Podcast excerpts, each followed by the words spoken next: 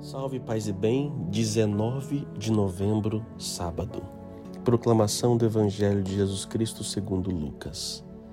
Naquele tempo, aproximaram-se de Jesus alguns saduceus que negam a ressurreição e lhe perguntaram: Mestre, Moisés deixou-nos escrito: se alguém tiver um irmão casado e este morrer sem filhos, deve casar-se com a viúva a fim de garantir a descendência para o seu irmão.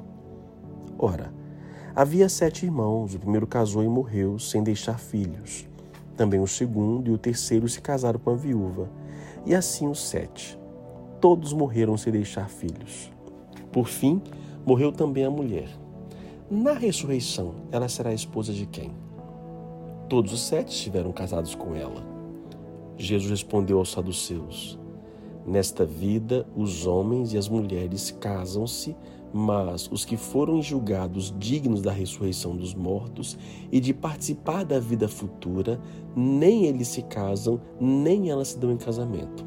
E já não poderão morrer, pois serão iguais aos anjos. Serão filhos de Deus porque ressuscitaram. Que os mortos ressuscitam, Moisés também o indicou na passagem da sarça, quando chama o Senhor o Deus de Abraão, o Deus de Isaac, o Deus de Jacó. Deus não é Deus dos mortos, mas dos vivos, pois todos vivem para Ele. Alguns doutores da lei disseram a Jesus: Mestre, tu falaste muito bem. E ninguém mais tinha coragem de perguntar outra coisa a Jesus. Palavra da salvação. Então, no mundo judaico, bíblico, é, havia os grupos né, de judeus: fariseus, saduceus, os escribas, zelotas, essênios, assim por diante. É, e tinham características próprias, né? Os saduceus, é, eles não acreditavam na ressurreição e também na intervenção de anjos, essas coisas todas. Os fariseus, ao contrário, acreditavam. O que para nós é crucial hoje, para eles era um detalhe. E eles é questionado diante de um de uma, hipó uma hipótese que eles colocaram aqui, né? Tudo bem que é bem, bem hipérbole, né? Havia uma lei que é, uma mulher casada com, com um homem, se ele morre, ela era obrigada, o, o irmão, outro, de tomá-la. E o filho que eles tivessem não seria do atual marido, seria considerado do primeiro, tá? Então, como não teve filhos, vai passando. E a pergunta é: e depois, quando morrer, como será? Pela resposta de Jesus, detalhe, vamos prestar atenção aqui. Ele diz o seguinte: é, nesta vida, os homens e mulheres casam-se. Então, aqui na terra acontece isto.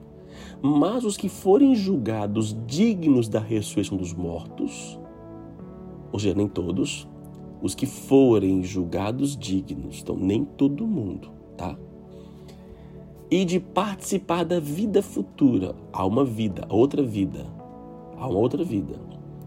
E nessa outra vida, dos que forem julgados, não vai ter casamento. Ninguém vai se casar. Então, quem está casado aqui hoje é até que a morte o separe. Não fique esperando depois de morto que você vai pegar o seu príncipe, vai encontrar seu amor do outro lado. Vai parar com isso. Você pode até conhecer e encontrar, mas não vai será, não será mais seu homem nem sua mulher. Não para a felicidade de alguns ou tristeza de outros. Não, não vai ter. Então, o, o, o pós, a nossa vida eh, da ressurreição, não é uma, uma cópia daqui, não é uma continuidade do mundo do terreno.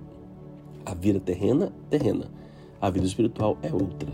Então, não se repete. Não se darão em casamento. E detalhe também: não poderão morrer então nós iremos morrer só essa vez aqui e depois não morreremos mais. É, iremos viver como anjos. Lógico, aqueles que forem julgados dignos da ressurreição. Jesus então professa a fé na ressurreição, que ela existe, ele mostrou porque ele ressuscitou e que também nós iremos ressuscitar. Mas façam por onde, viu gente?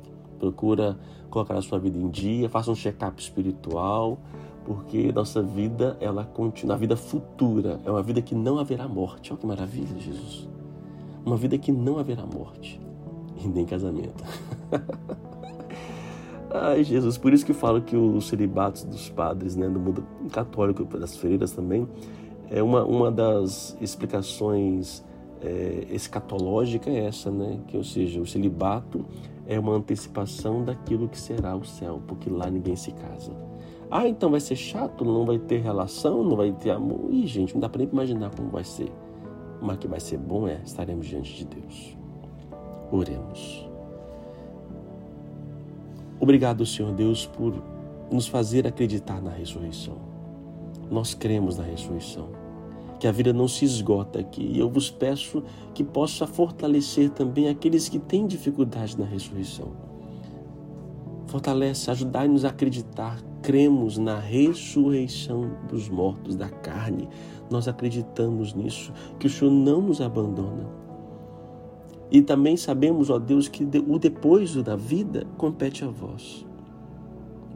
Tire do nosso coração toda curiosidade, que possamos viver plenamente o tempo presente e na nossa hora, Senhor. Dai-nos a dignidade de estarmos diante de vós. Não permita irmos para o inferno. Ó meu bom Jesus, perdoai-nos, livrai-nos do fogo do inferno. Levai as almas todas para o céu e socorrei principalmente as que mais precisarem da vossa misericórdia. Que Deus te abençoe, Pai, Filho e Espírito Santo. Amém. A palavra é ressurreição. Viva para ter a dignidade de ser vivo, ressurrecto diante de Jesus.